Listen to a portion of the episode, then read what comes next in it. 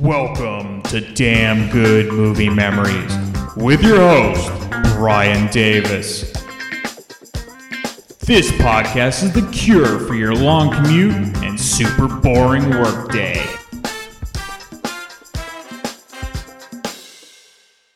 All right, Popeye's here. Get your hands on your heads. Get off the bar and get on the wall. What's my name? Popeye Doyle. If he doesn't like you, he'll take you apart. And it's all perfectly legal because Doyle fights dirty You want to take a ride there, fat man? and plays rough. Anybody want a milkshake? Doyle is bad news, but he's a good cop. We're going now. Bye. How many times have I been downhearted, looked up and saw him smiling like a shining dime? Yeah. And hoped that he would stay and tell me why he was so happy if he had the time. Who is that clown? Jewish lucky. What about the last of big time spenders? You make him? No, you? He's spreading it around like the Russians are in Jersey. They say we stick around and give him a tail. Our friend's name is Boca, Salvatore Boca, B-O-C-A. From downtown, they're pretty sure he pulled off a contract on a guy named DeMarco. Man, that's not a drop. I'll open up a charge for you at Bloomingdale's. B-O-C-A. Doesn't matter. And then on our own, after working a whole day and night, we tail him to Brooklyn. And we sat on him for practically a week. Now who do we come up with? The French Connection. A millionaire exporter with a record too clean to be true. And Doyle knows it.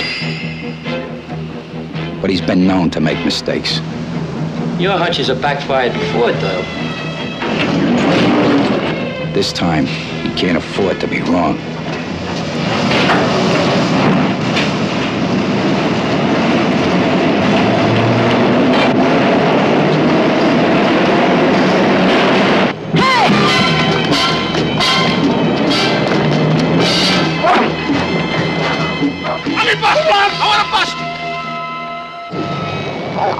Hasn't gone down. I, I, I know it hasn't. I can, I can feel it. I'm dead certain. Last time you're dead certain we went with dead cop. All right, let's hit him. Hit him. All right, nobody move. Put your hands in the air. The stakeout. Popeye, oh, it's me. It's me. The payoff. The chase. Don't stop. Hey, Coke, you all right?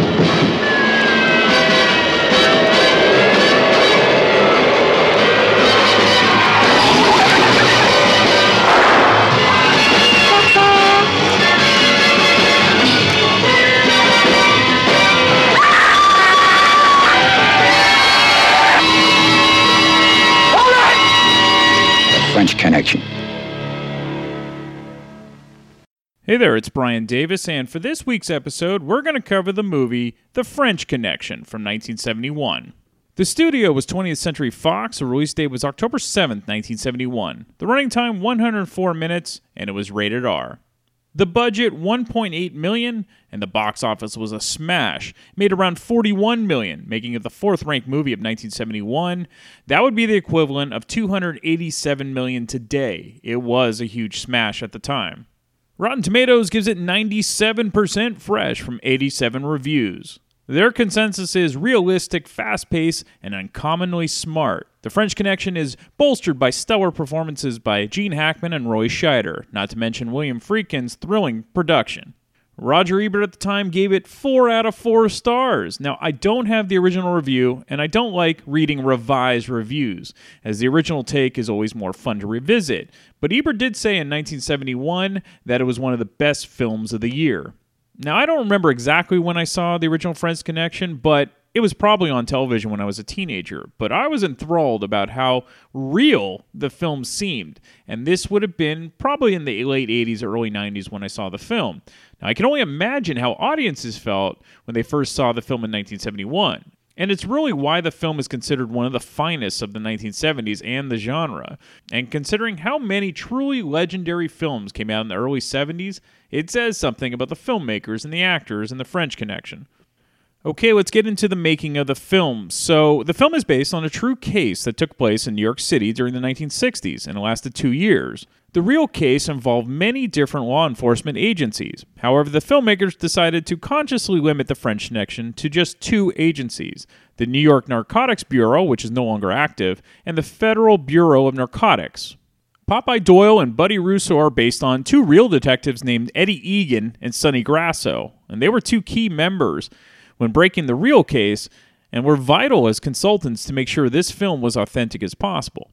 Filming wise, director William Friedkin said he was inspired by two films in particular, both which happened to be French Breathless from 1960 by Jean Luc Godard, and the 1969 film called Z by Costa-Gavras. So none of the scenes on The French Connection were shot on sets. All the scenes were filmed on real locations, which without a doubt led to an authenticity rarely seen in films up to this point. And in some cases, the locations were the same spots where the real incidents occurred. It really was guerrilla style filmmaking, essentially, especially considering the proper permits were not obtained before shooting. Friedkin began as a documentary filmmaker, which is likely why he was picked for the French Connection, because the way the film is shot is very much in the documentary style. He did direct a few feature films prior to The French Connection, including a spoof film with Sonny and Cher. But The French Connection was his breakout hit. His next film would be another classic, two years later, The Exorcist. For the main villain, Friedkin originally wanted to work with an actor that he didn't know the name of, but this actor had worked often with director Louis Buñuel. This actor was Francisco Rabal. However, the casting director believed Friedkin meant Fernando Rey, and it wasn't until Rey showed up on the set to film that Friedkin realized his error. However, Rabal didn't speak a word of English, and he wasn't available anyway. As it turned out, Rey was the perfect accident. Part of the reason Friedkin wanted Francisco Rabal was because the person the character was based on was rough looking. He was an unrefined drug dealer, whereas Fernando Rey was very dapper and suave and played the character like a genius mastermind. Friedkin was looking for almost a Sherlock Holmes and a Professor Moriarty type of vibe, but done in a gritty modern way. Friedkin actually went out with Eddie Egan and Sonny Grosso on Drug Bus and knew their personalities and the way they talked, and was able to almost create a film without a set screenplay. As a matter of fact, Friedkin hadn't even read the book which the film is based on, which was written by Robin Moore and published in 1969. For Gene Hackman, this was a huge opportunity for him, as it was the first film where he received top billing. Hackman's agent told him about the role, but she mentioned it was unlikely that he would get the Popeye Doyle part, as William Friedkin wanted a complete unknown and not a star for the role. However, Hackman, though he had been in various films prior, including Bonnie and Clyde, well, he wasn't a big name at the time either. And though not a complete unknown, he wasn't a household name. Amazingly, Hackman didn't read or audition for the part. He met with Friedkin, and the next day he was told he got the job, which absolutely thrilled Hackman. Like Friedkin, Hackman and Roy Scheider spent a few weeks going out with Eddie Egan and Sonny Grosso when they were on the job to pick up the traits the roles called for. Hackman said it was very difficult at first to play the Popeye Doyle role because he didn't want to simply imitate Eddie Egan. But he wanted to get the essence and toughness of Egan, so it took him a while to, for him to really get into the part. Plus, Hackman's personality is completely different from Egan, and frankly, Popeye Doyle, which really shows what a great actor Hackman is. After the success of The French Connection, Hackman's career really took off and never wavered until his retirement. At the time, Roy Scheider was auditioning for a Broadway play, and the play called for an actor six feet tall. Well, Scheider was 5 foot 10, but told the director he could pull it off if he wore boots or whatnot. So Scheider read three times for the part, and each time the casting director asked how tall he was, and each time Scheider gave the same response. But the third time, Scheider was fed up and let the director have it, and threw the script into the seats and walked off stage. Unbeknownst to Scheider, the casting director for this play was also the casting director of The French Connection. And the outburst Scheider gave the play director made an impression on the casting director, who recommended him for the part of Buddy to William Friedkin. And that's how he got the part. It is always a small world. While Eddie Egan was a firebrand, over the top, tough guy cop, Sonny Grosso was much more refined and low key. He was very tough as well, but he was more calculated and quiet. The differences between Egan and Grosso is what made their partnership work so well. Scheider took what he saw from Grosso and implemented it perfectly into the buddy role. Okay, let's get into the film. So it begins in Marseille, and where we find an undercover French detective following a notorious drug smuggler and legitimate shipyard owner named Alain Charnier, played by Fernando Rey. Marseille was known as the epicenter for refining heroin for distribution. The detective is eventually ambushed and shot in the face and killed by Charnier's henchman named Pierre Nicoli, played by Marcel Bozzuffi. We're then taken to Brooklyn and we're introduced to two New York detectives Jimmy Popeye Doyle, played by Gene Hackman, and Buddy Russo, played by Roy Scheider, who goes by the nickname of Cloudy. Doyle is undercover dressed in a Santa suit, while Buddy is acting as a street hot dog vendor.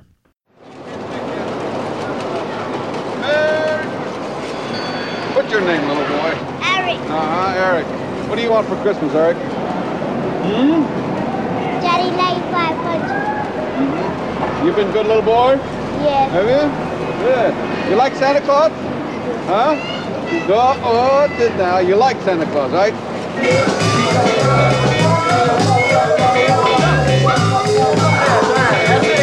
All right, let's sing a little song. Jingle bell. Jingle bell, jingle bell, jingle all the way. Oh,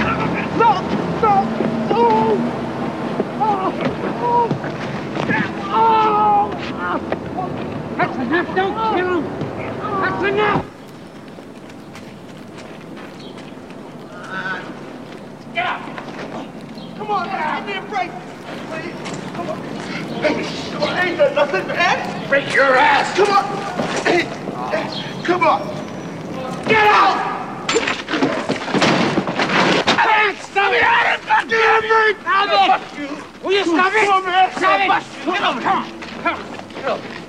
Jimmy, Come come on, on, let me, man. Let me bust one. I want to bust you. I want to bust you. Let me talk to oh, him. Let me talk to him. You got a friend Just here, for a buddy. minute. You got a friend. You gonna tell us who your man is? When's the last time you picked your feet, Willie? Who's your connection, Willie? What's his name? What? Answer him! No, no, man, no. Hey, no. Is it Joe the Barber? Joe the Barber, right? That's who it is, isn't it? Now, don't give us any shit. What's Joe's last name? I don't know, man. You getting it? Just give me. You know, I know is he lives on 125th Street, man. Above the barber shop. What side of the street do you live on? North or south? North or south? I don't know what you're talking about, man. I don't know. I'm asking you what side of the street he lives on. Hey, shithead. When's the last time you picked your feet? Huh? Yeah, what's he talking about? I've got a man in Poughkeepsie who wants to talk to you. You ever been in Poughkeepsie? Huh? Have you ever been in Poughkeepsie? Hey, man, come on, give me a break, man. I don't know what you're talking about, man. Let me hear you say it. Come on. Have you ever been in Poughkeepsie? You've been in Poughkeepsie, haven't you? I want to hear it. Come on. Yes, yes, yes. I, I've You've been there, right? Yeah, yeah. You sat on the edge of the bed, didn't you? You took off your shoes, put your finger between your toes, and picked your feet, didn't you? That's it. Yes. All right. You put a shield in my partner. You know what that means? God damn it! All winter long, I gotta listen to him gripe about his bowling scores. Now, I'm gonna bust your ass for those three bags, and I'm gonna nail you for picking your feet in Poughkeepsie. Doyle and Buddy's line of questioning was simply to confuse the suspect and catch him off guard and get him to come clean about something he actually did or knew. Buddy was slashed before he and Doyle caught up to the guy. That night, Doyle and Buddy go to a nightclub to unwind. However, that's never possible with Popeye Doyle, as he notices a few gangsters at a table, especially Sal Boca, played by Tony Lo Bianco, who is the biggest spender of anyone at that club, which must mean there's some sort of deal or connection that is in the works. What about the last of big time spenders? You making? No, you? He's spreading it around like the Russians are in Jersey.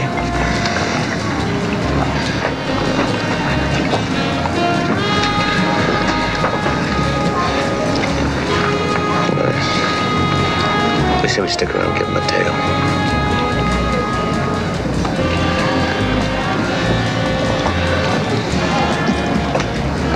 just for fun tail. Grease her with.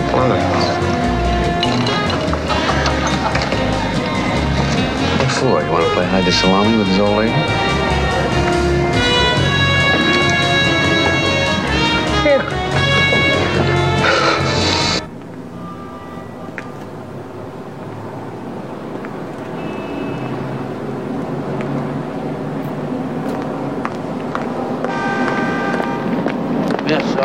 Ask about those boots there?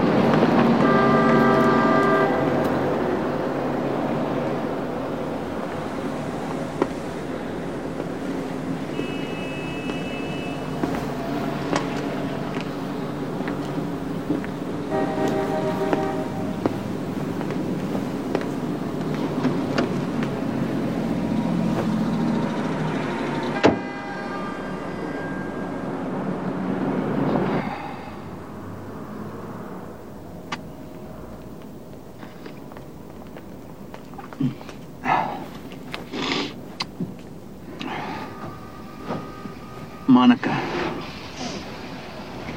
When the hell's that? Who keeps score? Hey. Kissy devil, isn't he? Look at him. Look at him. Well, they're all cousins, you know that. All right. Okay. Yeah, say goodbye. Come on. What's he got now? Hudson Terraplane, that's what he got. No, no. Easy. Okay. Go to work.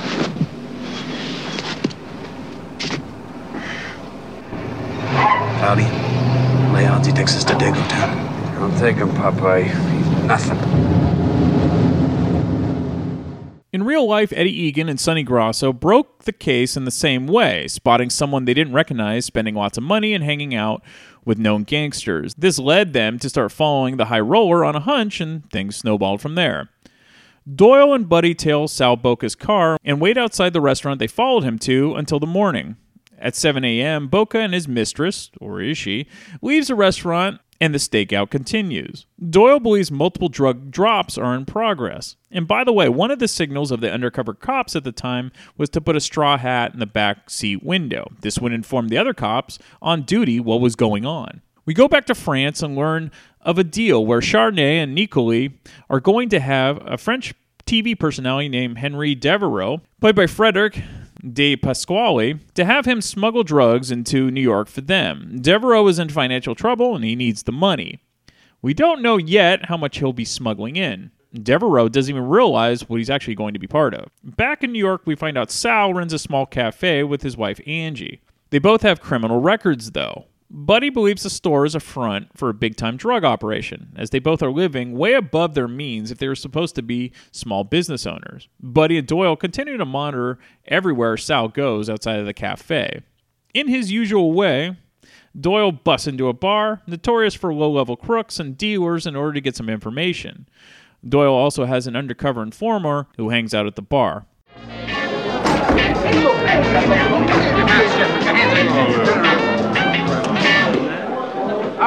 Popeye's here.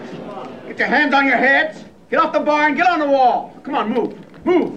Come on, sweetheart, move. Come on, move out. All right, come on. Face the window. Move. Face the wall. Turn around there. Turn around. Move. Come on, move. Hands out of your pockets. Turn, around. Turn around. Come on, you Come on. Turn around, big man. Come on, turn around. Get on the wall. Get on. Get him up. Turn around. Get him up. Turn around. Hey, you drop that. Pick Hold it up. those hands up. Pick it up. Come on, move. What are you looking at? All right, bring it here. Get your hands out of your pockets. What's my name? Doyle. What? Mr. Doyle. Come here. You pick your feet. Do you get over there? Get your hands on your head. Hold 'em up. We told you people were coming back. We're gonna keep coming back here until you clean this bar up. Keep your eye on your neighbor. If he drops something that belongs to you. What is this, a fucking hospital here? Huh? Turn around there, fella. What do we got here, huh? This belong to you? Huh? Stand up there, naughty. Get your hands on your fucking head. Get in there.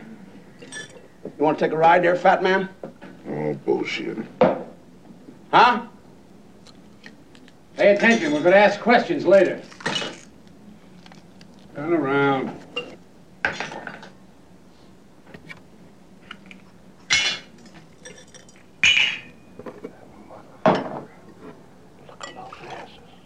Right, shut up. Damn it. Shut up! Anybody want a milkshake?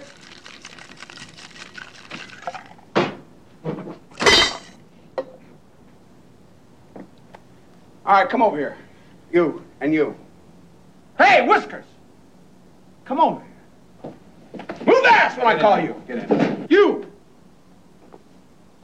Come on, you, Baldy. Come on. Come on, move. All right, put it on the bar. Come on. Get it on the bar. Get the hell in there. Put your hands on your head. All of it. Smart ass, you drop something, pick it up. You want that hand broken? Get it up there. What else you got here? huh? Turn around. You're under arrest. That goes for you too. Get that phone. Come on. Move. Move. Sit in there. All right, face the wall, put your hands against the wall, and lock yourself in. Hey, you! Haircut! Where you going? You talking to me, baby? Yeah, I'm talking to you. Come here. Get out. Come on. What's happening, baby? Where you been, huh? I've been in there. You stand a toss? Sure, I'm clean. You shit? No, man. Get up. Oh, man, who are you? Dick Tracy, somebody. I said I was clean. I'm not gonna get stuck, am I? No, I said I'm clean, didn't I? I do. You know what happens. Yeah, I said I'm clean. Oh, motherfucker, don't Hey, man. fucking over me. I'll fuck your motherfucking ass. Oh, fuck you forget, man. Fucking where? Give me a nickel, man. Come on, come give me a nickel. Come on, come on, come on. I told you I'm clean. Man, what the fuck you want to come down on me like Ah, that come for? down on me. Oh, Get man, your you Goddamn, say this goddamn good shit. How's everything? Everything's everything, baby. Hey, how come there's nothing out there, man? That stuff's all milk. Ain't nothing around. Nobody's holding. I got a name for you. Sal Boca, Brooklyn. Both. Yeah. B-O-C-A. What about his wife, Angie? Doesn't register. There's been some talk, though. About what? Shipment. Coming in this week, week after. Everybody's gonna get well. Well, who's bringing it? Who knows?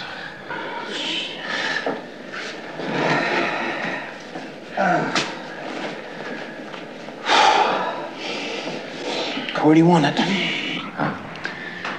Where do you want it? Oh, shit. This side.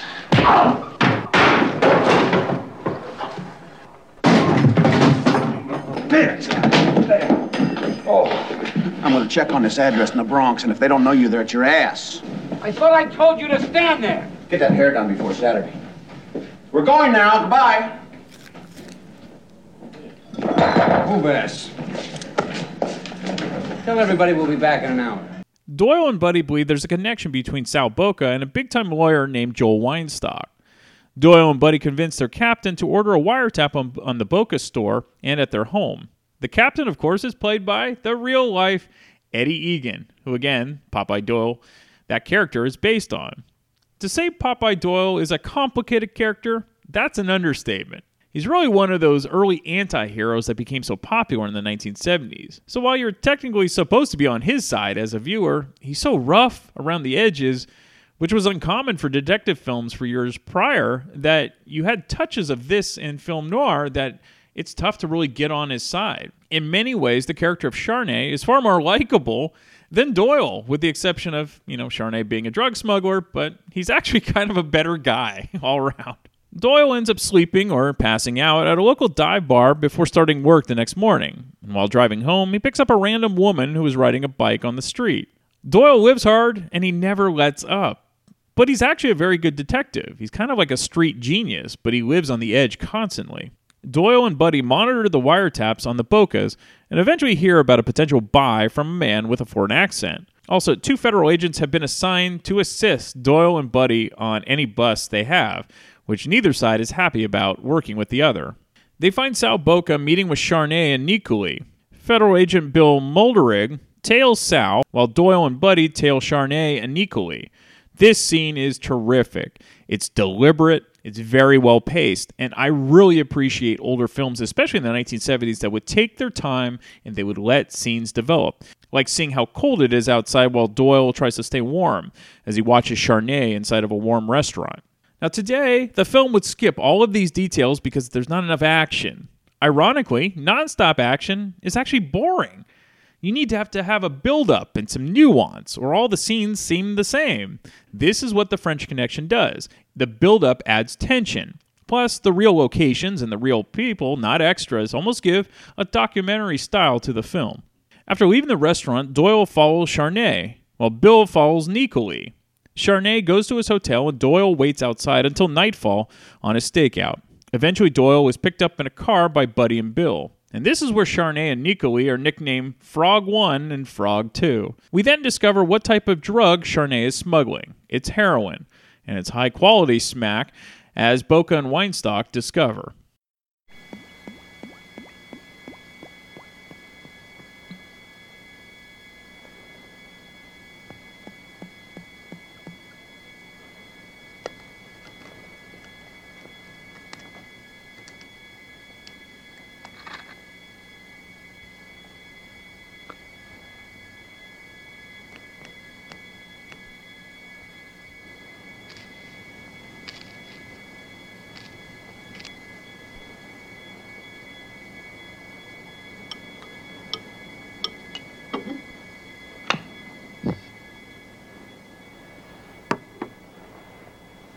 Blast off. 180.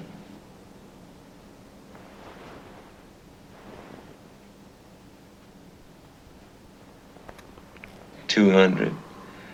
Good housekeeping seal of approval. Two ten. U.S. government certified.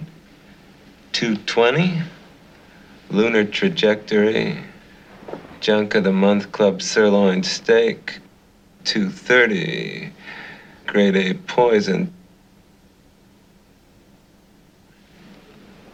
Absolute dynamite. 89% pure junk. Best I've ever seen. If the rest is like this, you'll be dealing on this load for two years. So you tell me it's worth a half million? How many kilos? 60. 60 kilos? Eight big ones a kilo, right? This stuff will take a seven to one hit on the street. And by the time it gets down to nickel bags, it'll be at least 32 million. Thank you, Howard. Take what's left there with you, and good night. Uh-uh, not that one. The little one. I guess we got a deal, huh? What we got here, Sal, is a test. A deal for half a million dollars? Eh, maybe. Maybe. Come on, Joe. I know the guy's in a hurry. Wants the bread. He wants to go back to France. This guy's not going to hang around and play games. Look, he's one of the shrewdest cats I ever come across. What am I, a schmuck? What's the hurry? You could see a couple of shows. Visit the top of the Empire State Building. Don't jerk me, Weinstock. I spent a lot of time setting this one up. So what do you want, a badge? This is your first major league game, Sal. One thing I learned. Move calmly, move cautiously. You'll never be sorry. Look, I've been damn careful up to now. This is why your phone lines are tapped and the feds are crawling all over you like fleas. Ah. Look, I'm telling you, he'll take the deal somewhere else. So let him take his 60 kilos of heroin someplace else and find out how easy it is to put together a half a million in cash. You wouldn't find there's any hurry to do this kind of business. The stuff is here. We can make the switch in an hour. Look, Weinstock, I'm telling you, he'll split if we don't move. This guy's got him like that. He's everything they say he is. What about you, Sal? Are you everything they say you are? As you just heard, the street value of this bundle is 32 million. And keep in mind, this is 1971. Today, it would be worth 224 million. Now, the substance you see in the film was indeed real uncut heroin, according to director William Friedkin. Doyle continues to follow Charnier on foot, but loses him in a terrifically shot scene through the streets of New York City. Doyle eventually finds him due to Charnier's umbrella that he carries with him, and then this leads him to the subway. Charnier ends up making Doyle while on the subway car, which is really fun to watch as Charnier goes back and forth getting on and off of the stopped car, which drives Doyle nuts. Doyle then calls Bill from a phone booth. Thank you. Hello. This is Doyle. I'm sitting on Frog One. Yeah, I know that. We've got the Westbury covered like a tent. The Westbury, my ass. I got him on the shuttle at Grand Central. Now, what the hell's going on up there? I make him come out of the hotel. He was free as a bird. He want a soul awake. What the hell are you talking about? Yeah, well, uh... Listen, now, I don't care how many bartenders you got that are sick. Now, I'm not working that joint. That's right. Same to you, buddy.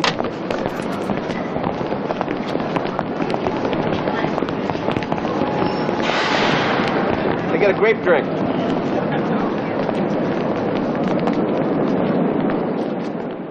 Charnier finally loses Doyle when he quickly gets off the subway, then back onto the subway car and smugly waves at Doyle as the car departs, leaving Doyle incensed on the loading platform. Now that Charnier is positive he's being tailed, he meets with Sal in Washington, D.C. Sal needs some extra time, but Charnier makes it clear that the deal must be done by the end of the week. Now the pressure is on Sal to convince Weinstock to agree to the deal. There is a federal agent following Sal to D.C. and It is played by the real detective, Sonny Grosso. Of course, this is who Roy Scheider's character, Buddy, is based on. On the short plane ride back from D.C. to New York, Nicoli says he'll take care of the cop that is constantly following Charnier. That's Doyle. And just like we saw in the beginning of the film when Nicoli killed the French detective. All right, there's about 40 minutes left, and this is where the tension really builds up even further and the action takes off. There's an on foot and a car chase scene, which ends up on a train that is one of the best in film history. For me, it rivals the iconic car chase scene in Bullitt with Steve McQueen. All real action, all real stunts, no CGI. It's so well done, just fabulous cinematography, and Gene Hackman really did drive the vehicle you see in the chase scene. Now, look, the ending is bleak and somewhat ambiguous, and really typical of 1970s filmmaking. As you might know, there was a sequel to the film, which I will cover in the future. Now, again, the French Connection truly brought gritty, realistic filmmaking to the forefront of the 1970s, and Popeye Doyle is definitely one of the top anti heroes in film history. Any film buff must see this film at least once. Plus, Gene Hackman is one of the greatest actors of all time, and he's definitely one of my favorites. All right, some fun facts. The film, again, was a huge financial success, but also a critical success and was nominated for eight Oscars, and it won five of them. It won Best Picture, Best Director for Friedkin, Best Actor for Hackman, Best Screenplay, and Best Film Editing. Now, it lost Best Supporting Actor of Roy Scheider to Ben Johnson for The Last Picture Show. It also lost Best Cinematography and Best Sound to Fiddler on the Roof. Now, director William Friedkin later admitted in his biography that he almost didn't make it to the Oscar ceremony when he won his Best Director Academy Award. His car broke down at the gas station. So he asked the first person he saw if he could borrow his car, and the man initially refused because he was supposed to take his wife on a date that evening. But he eventually relented after Friedkin offered him $200.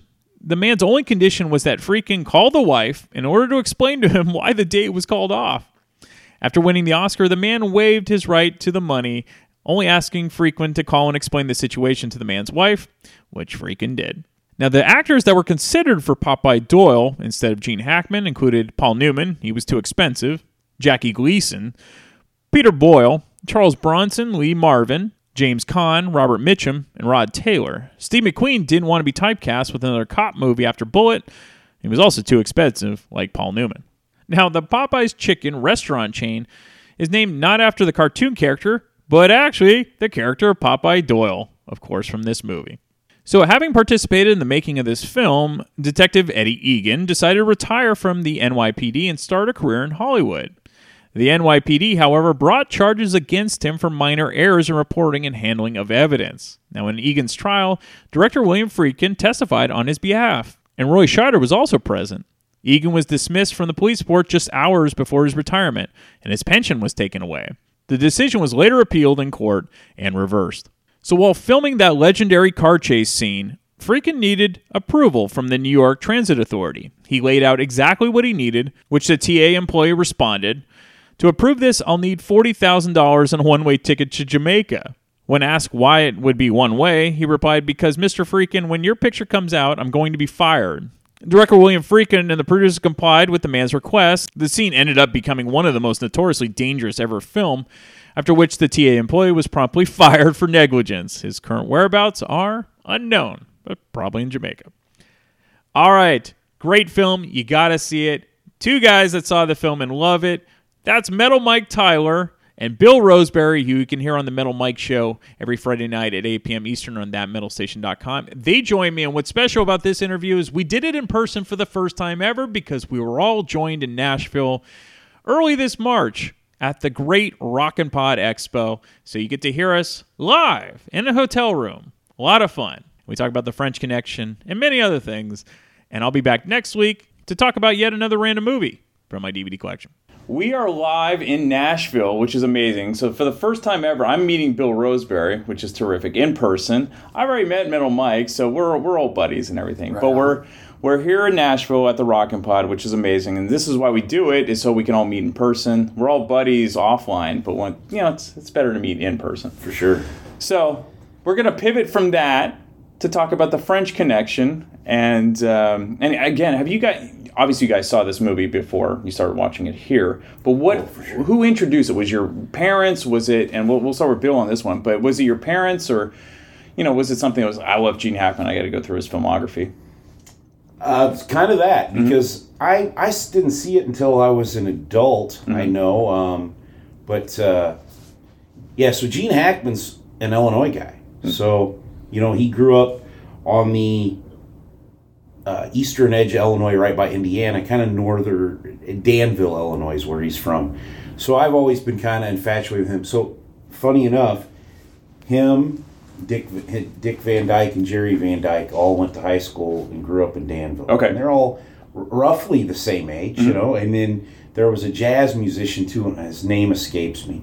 But I used to work with a collegiate level summer league baseball team, and they had an old stadium there in Danville. We traveled and played a team. It used to be a Brooklyn Dodgers minor league stadium. They actually shot the Babe there with uh, John Goodman, but they Well, uh, we'll never be talking about that movie. Don't worry. So yeah. so the um, the diner in town has a big photograph, and this is from like the '90s. Okay. Of that jazz musician, Gene Hackman, Jerry Van Dyke, and Dick Van Dyke all standing together next to their "Welcome to Danville" sign, Ah. and it's a huge photo hanging inside this diner. I mean, so yeah, I mean, I think just because of all that stuff, I mean, there was always a connection for me to Gene Hackman. But I mean, you know, there's a lot of movies from from my youth and and and stuff that I kind of grew up on him. So I'd go back and kind of watch some of his older stuff. Yeah, and what's interesting before we get to Mike, he almost always plays a villain. If you think about it, I mean, it's it, they're kind of heavy roles. Really, the only time he doesn't play a villain, and even the, then he has an edge, is Hoosiers. Right. You know. yeah. But again, so Mike, what was it? Just big fan and and I got just- nothing. You got Just kidding. Uh, no, uh, Gene Hackman. Well, I mean, I, I think my earliest memory, and I had not seen this movie in years, uh, was I was just a kid, Mhm. and I think I watched it with my dad. Yeah. and it's a dad movie. which my father loves Gene Hackman. Yeah. So he was like, "Yeah, you got to watch this movie. He's got one of the greatest car chases ever, Yeah. right up there For sure. with Bullitt." Bullitt, And I yeah, remember, and I was for just sure. a kid, and I was like, "That's a bold statement, Dad." You know, that's what I thought, but he was right. Um, but that was my earliest recollection of the movie. But I was a Gene Hackman fan just from all the other movies he's done. I mean, obviously, I'm a big comic book geek, so he played Lex Luthor Absolutely. in the first Superman, and and then um, Hoosiers and Crimson Tide, and I, God, I don't know how many. I mean, he's made so many great films, That's right. you know. So, uh, what's interesting, I found out that him and Dustin Hoffman were in the same acting class, I believe, in Juilliard, Yeah. and they both graduated like at the bottom of their Right. class. I'm like, are you kidding me? Like that's crazy. And how many Academy Awards Oh, and nominations yeah. do they and have how many years it took for them to come finally together and Runaway Jury? Right. Yeah. Yeah, right. and that's, Yeah, a, yeah, that's yeah. a great movie. Um, John Grisham book. John Grisham book. So when uh, you guys have seen Bonnie and Clyde, right? Yes. A long That's- time ago. Yeah. That's yeah. basically his breakout. I mean, that's and then if people forget it, Gene Wilder's in that too. That was his very Yes. first movie. Yep. So I, it was six years, six to seven years from Bonnie and Clyde. He stars in this. Right. Um, no, actually, no. This came out in '71, didn't it? Yes. Something. Okay, so it was four years. Um, we were talking about this before we started. He's the anti-hero here. He's not a great guy. The original Popeye Doyle, excuse me, was not a, a great guy either. So how do you watch a movie like this, where is it almost like Tony Soprano or Walter White, where this guy's doing a lot of fucked up things, but you're still rooting for him because you, the narrative is he's the Well- hero. How, how do you handle that, Mike? One one difference, though, I think is, I mean, with Walter White especially, his character's an evolution. You know, he Sure. doesn't start out that way. I mean, that's the whole point in the last episode of Better Call Saul, where Don't tell me I haven't seen it yet. Oh well, never mind. but there's but there's a really cool scene that you're gonna like. yeah. Um, but for for me, it, it's a little different. Tony Soprano though, but it's like The Godfather. Absolutely. You know, like you know, you know, they portray him like, oh well, yeah, he's a gangster, but he looks out for the people in his neighborhood, and he does what he has to do for his family, kind of thing. And where with Michael Corleone, uh, yeah, not so much. but with Popeye, man, it's like at first. Well, the way he talks and stuff, I'm like, well, fuck, it's 1971. He's an old school guy. You just got to take it the contemporary. It's contemporary. and a lot of movie, you people, know? the old timers just talk that way. Yeah. There's a difference between talking that way and going to a Klan rally, folks. Right. And he's know. in New York and Right, yeah, um, right, but um, it's a it's a well acted movie. It's a well done movie. But you're right, he's not a very likable dude. No. you know, and kind of remains an unlikable dude. All, like he does some shit in this movie. Like towards the end, I was like, what? Yeah. And the ending. Yeah. I don't want to give You you don't anything away. No, but you it's can't. Very abrupt, folks. It's very abrupt, and there's a sequel, so Yes. we'll eventually get his into that. reaction to that the ending is is what's probably the part where you're just kind of like that's what I mean that's the time when I was like man this guy is truly a dick Yeah, you know but eh, comparing him to people like you're you're comparing him to a mafia person that, that killed people Yeah. and, a, and a guy who made meth and, and Yeah. sold it to people no he was he was still ultimately trying to do good Sure. he's trying but he's just he's very obsessive over stuff Right. He's like Captain he's an Ahab. absolute train Montgomery. wreck yeah that's a good that's a but good ethically, I'm not sure he always did the right thing either. That's the thing. So I mean, he would he plan evidence to get a commit, even even if it was they knew the guy was dirty, and so there's that ethical part of it, and that's more what I was leaning. right and you might be right Yeah. So I mean, but again, it's tricky to watch movies like that where I again I'm rooting for him too. But in many ways, the quote unquote frog is kind of more genteel, kind of he's more well liked in many ways, maybe even more honorable in some ways. man he was smooth He was incredibly smooth. so smooth. Yeah. I mean, he was. I mean, he was cool as a cucumber, man. Absolutely. He never lost it. Never. The part where they're following each other around, the way he runs Popeye around, Yeah. you know, and finally gets him on the, you know, gets him off of the subway there. That's right. Is classic. How it's like waves. watching a, Yes. It's like watching Tom and Jerry or the Roadrunner and and Wile E. Coyote type and that's stuff. a perfect way. Yeah. Um, okay, so there's also side characters. Obviously, Roy Scheider's in it. He's Mm, amazing. right. How do you guys feel about him and, and other people in the in the film? Uh, yeah, Roy was great. I thought they they played off each other really well. Um, damn Apple Watch. Say, well, actually, we should just do this as chat chat GPT. I don't even need you guys anymore. I can Yeah. just like ask Right, questions yeah. and they can give me your answers. what will I Bill like say? Roy Scheider. Yeah. He was great. It was great. There you go. Check out Jaws. yeah. But yeah, so Roy, Roy Scheider for you.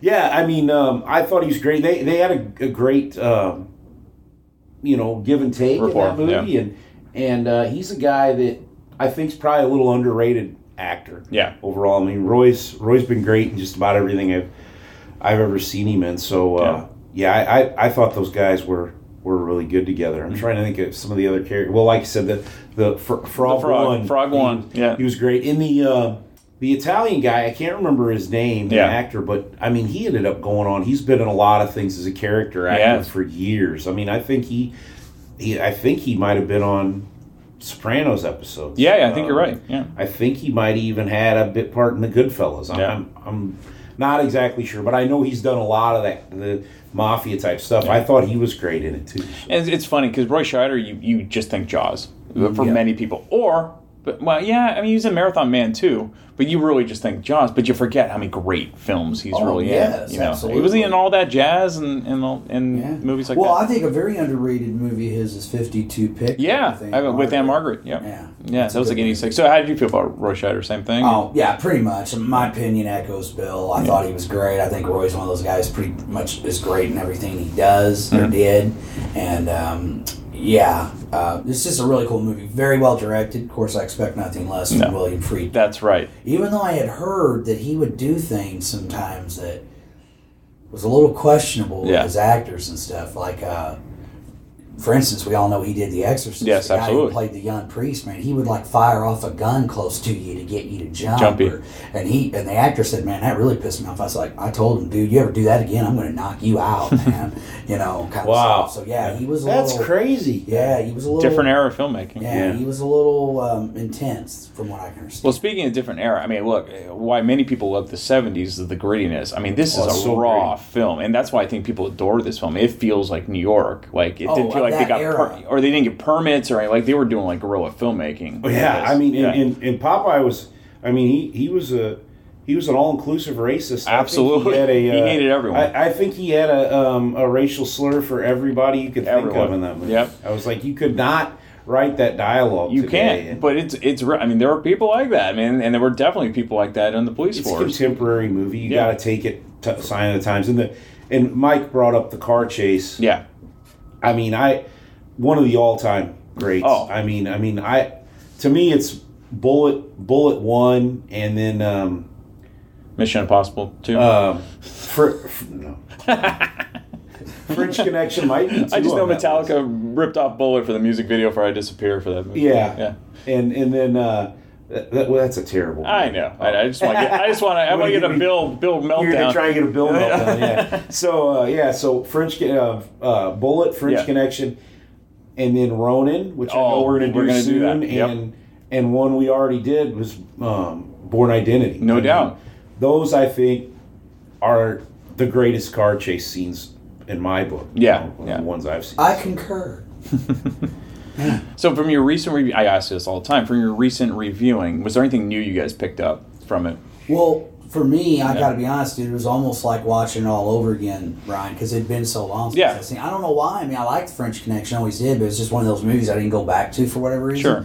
So I really enjoyed the film, you know, and, and, and I'm definitely like I can see why everybody made such a uh, big deal of this film. Sure. because I think it It was hugely popular. close to sweeping the Oscars. It did. man. It did. So uh, you know, and that's when the Oscars actually fucking meant something. Well, if you go through the '70s, you think about the Oscar-winning films. Oh, my French God. Connection, Sting, The Godfathers, Jaws, Rocky. Like yeah, it's amazing. just- yeah. yeah, for sure. And then the '80s is actually as much as I love my '80s movies, the the Acad- Academy Award winners are shit. Like Most who won? them, yeah. Like they're not great films. Well, I, we're going to go off on a tangent here because it's always kind of fun. So in 1986, who do you think won Best Picture? 86. So it would have been for the 85 films. Far and away. No, but it's kind of like that type of movie.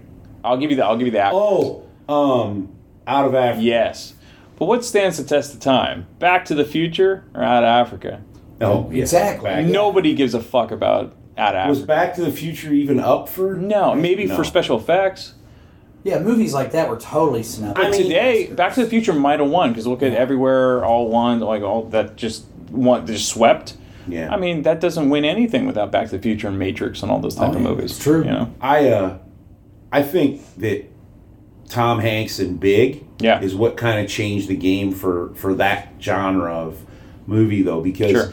when he got obviously didn't win, Mhm. man, I forgot who he lost to. Somebody. Yeah. Big. Yeah. Yeah, fantastic. No, Yeah. yeah, no pun intended. Yeah. yeah. So, uh, but uh, he was. Um, I mean, him being a young comedic Amazing actor performance. and getting up for for best actor. Yeah. I mean, that kind of changed the game. You started seeing comedic roles come in and That's right. and, and things like that. Well, yeah, I mean, for look, best look at picture. and Kevin stuff. Kline with the fish called Wanda. That's right. man, Yeah. you know, and uh, Yep. You, you you are right though. I think that's when the because before that, But you weren't seeing that in the 60s and If it wasn't 70s. No. dramatic, he wasn't winning the Yeah, Oscar. that's it didn't matter how Yeah. great of a comedic performance Mhm. it was. You know, and as far as genre films, pff, forget it, Yeah. man. You was never going to see a science fiction or. It's weird how it evolved because in the early days of film, I mean, one, um, oh, what's a famous uh, Clark Gable and Claudette Colbert movie? It happened one. Oh, that Night. happened That's a comedy. It is, and it so is. it did. It did kind of evolve over time, and Yeah. hopefully it swings back. I mean, I think Right. comedies deserve it. Well, Uh, yeah, comedies aren't any good now though. That's a good point. Too. they're, they're too self-aware. Yeah. Um, okay, we'll quickly touch upon it because eventually we'll cover this movie because I do own it. Have you guys seen? I don't think you've seen French Connection 2 yet. I have Bill. not. I have not. You- Really? You okay? So you guys got to watch that. So it's it's pretty brutal. Yeah, It's Yeah. definitely I don't I don't find it as good Not as as the first good. one, but you do get a wrap up of the story. Frog One's back in it, right? Of course. Yeah. Of course, I mean, he ends up in France, so the, Okay. most of it's in France. So, Oh, yeah. okay. Yeah. Yeah, All right, I mean, from what I Popeye and understand, Popeye goes after Yeah. him, man. But there's about okay. So the comparison I can make is like in Rocky Two, they spend way too much time with Adrian being sick. Mhm. They spend way too much time with Popeye Doyle, Doyle going through his turmoil. So Oh, okay. have, have you seen it, Jason? Okay, yeah. There's that's all I'll say about it. But it's it's brutal. Well, I definitely want to check it out, especially since I just seen the first film. Yeah. But yeah, I don't think I've ever seen the second. Yeah, it came out. What's good is it only came out a couple years after. Right. I think it came out in '74. Yeah, they didn't wait like 30 years. No, or some no. crazy So they could have done that. Um, okay, to wrap up, what your all? Give me your top three or four Gene Hackman films. Uh, I'll go ahead and go. Um, Yeah. Uh, Unforgiven. No doubt. Hoosiers. Yep. And this French Connection. I, for me, I I think I I'd put. I I love him in the firm too. Oh, absolutely. He's great. He's, you know, he's so sleek. It's like, but there's good in him, but it's buried way down in there, and you see it come out. The firm made him like that. Yeah, exactly. Yeah. He was great. He was Tom Cruise because we did the firm earlier. Yeah. You know, we we talked about this, but Yeah. you know, Tom Cruise saw that that's what he was going to become. Yeah. You know, I mean, it, it was he, he was great in that. It Yeah. really great. How about you, Mike? Well, um, Unforgiven, he was just brilliant Yeah. in that role. Um, I think he's great in Crimson Tide. I, I'm not ranking them. I'm just No, no, them just out throwing them there. out, Um, of course, Superman, um, Hoosiers. I don't think he gets enough credit for playing Lex Luthor. Yeah, I thought he was great as Yeah. Lex Luthor. Um, Hoosiers. Yeah. Conversation. Oh, yeah, the conversation. I just completely. I don't know what I was thinking. I just watched it. Mississippi Burning. Yeah. Oh, he's yeah. brilliant in that. Brilliant in that. I Yeah. just finished watching that Yeah. before I came down. I'll give you another better. then the uh, French Connection, of uh, course, you know. hey, he plays the blind guy in Young Frankenstein. Right. Oh, that's right. right. He was great. Yeah, great. he Yeah. was great in that 'Cause you too. don't- and And that's- that's first thing. Yeah, that You don't think of comedy with him, but he's great in the Royal Tenenbaums. Yeah. Yeah, and I, I've never seen that. Um, Yeah. but uh, didn't uh, We get the we get the thumbs up from Lindsay, who's in the closet right now. Well, that's a whole other. So, yeah.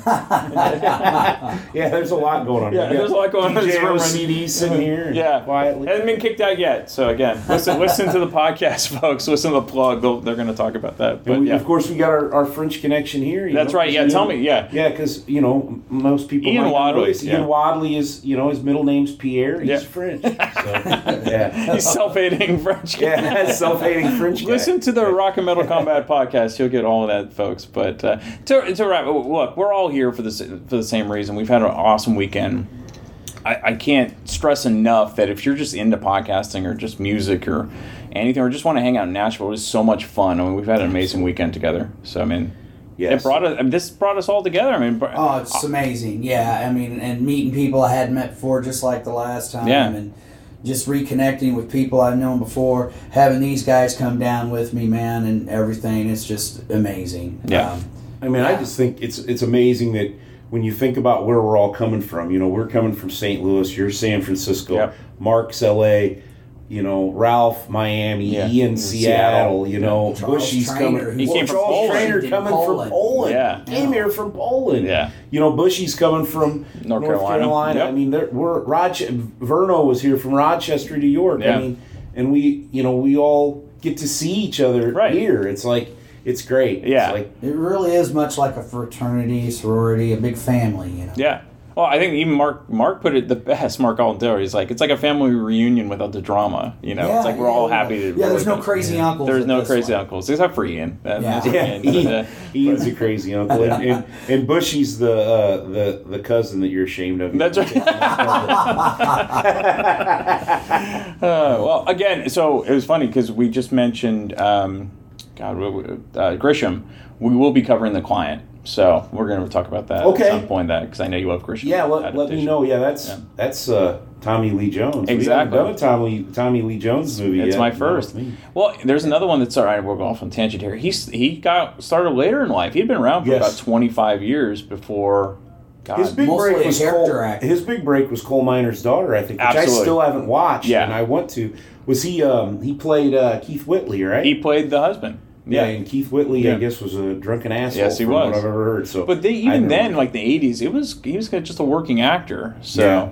yeah, it's it's been his career evolution has been. I think the movie that really put him in the map as far Fugitive? as mainstream, yes. Fugitive, I mean. I was a big Tommy Lee Jones Yeah. fan, and I knew who he was, you know, but it was almost like he was considered more of a character actor. Totally. But when he did The Fugitive and then won the Oscar for Yeah. it, boom, he was and then. Men in Black, yeah, Yeah. and they used pretty much everything. So. He was great in Men in Black. And he got the one of the Batman movies, so yeah. Yeah, yeah. Well, let's not talk about Yeah. that. Well, we will eventually. So, because we're, we're going to be doing Superman and Batman '89, so that'll be good. But again, thank you guys for doing this so much. It's great to meet in person, Bill. So Yeah, this- absolutely, man. Yeah, you're gonna have to come to St. Louis. We're gonna have to go to Cardinals. game. Absolutely, yeah. Show you what's we real. got to make the trek to his neighborhood. yeah. man. Yeah. He, he needs to come see what real baseball's all. There you go. Oh, Well, look, shots fired.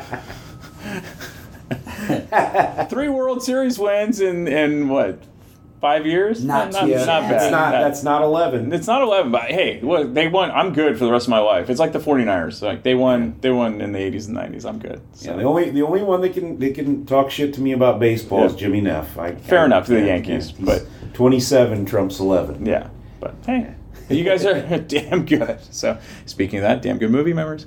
Thank you guys again. You can hear Bill and Mike on the Metal Mike Show every Friday night on thatmetalstation.com, starting at 8 p.m. Eastern Time, and it's great. It's like this, and it's just laid back. and They Well, play with- great with music. killer music, With yeah. killer music. And like, of course, you can find me on the Plug Podcast. That's right. Bushy Music and more. and you'll hear all of the recap about all that too oh, from I, the Rockin' Pod. I, am man. Me and Oh, Charles Friday. was just dying. 'cause, Yeah. Well, you know, I'll, I'll talk about Sure. it off mic. But anyway, yeah. D- DJ OCD, you get to That's talk right. on Thursday night. You get to talk about getting kicked out of a bar. At I know. Rockin' Pod in downtown Nashville on your show. What's your reasonable volume? What time's it Yeah. on? on? It's uh, 7.30 Eastern Time. okay, every Thursday night. Yep. All right. And again, if I would have lost the bet of people that are going to get kicked out of the bar, the last guy I would have picked. Oh yeah, Absolutely. I was Absolutely. stunned. Yeah. I'm like, what? I'm like, man, I thought I knew this guy. Uh, Rock and Oh, Pod man. legend. I know, Right. forever, forever. Immortalized OCD. Thank you again, guys. All right, thanks. Say shit. If this gonna be that kind of party, I'm gonna stick my dick in the mashed potatoes.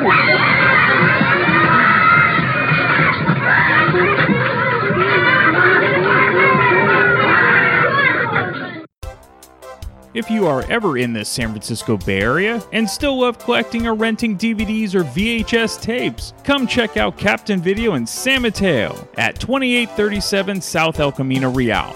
Captain Video is open six days a week and closed on Wednesday, and one of the last traditional video stores still running in the United States. New movies you can rent for $2.99 a day. Old movies you can rent for $2.99 for five days. And if renting isn't your thing, you can also purchase anything you find in the store. Be sure to tell Ira that you heard about Captain Video from the Damn Good Movie Memories podcast.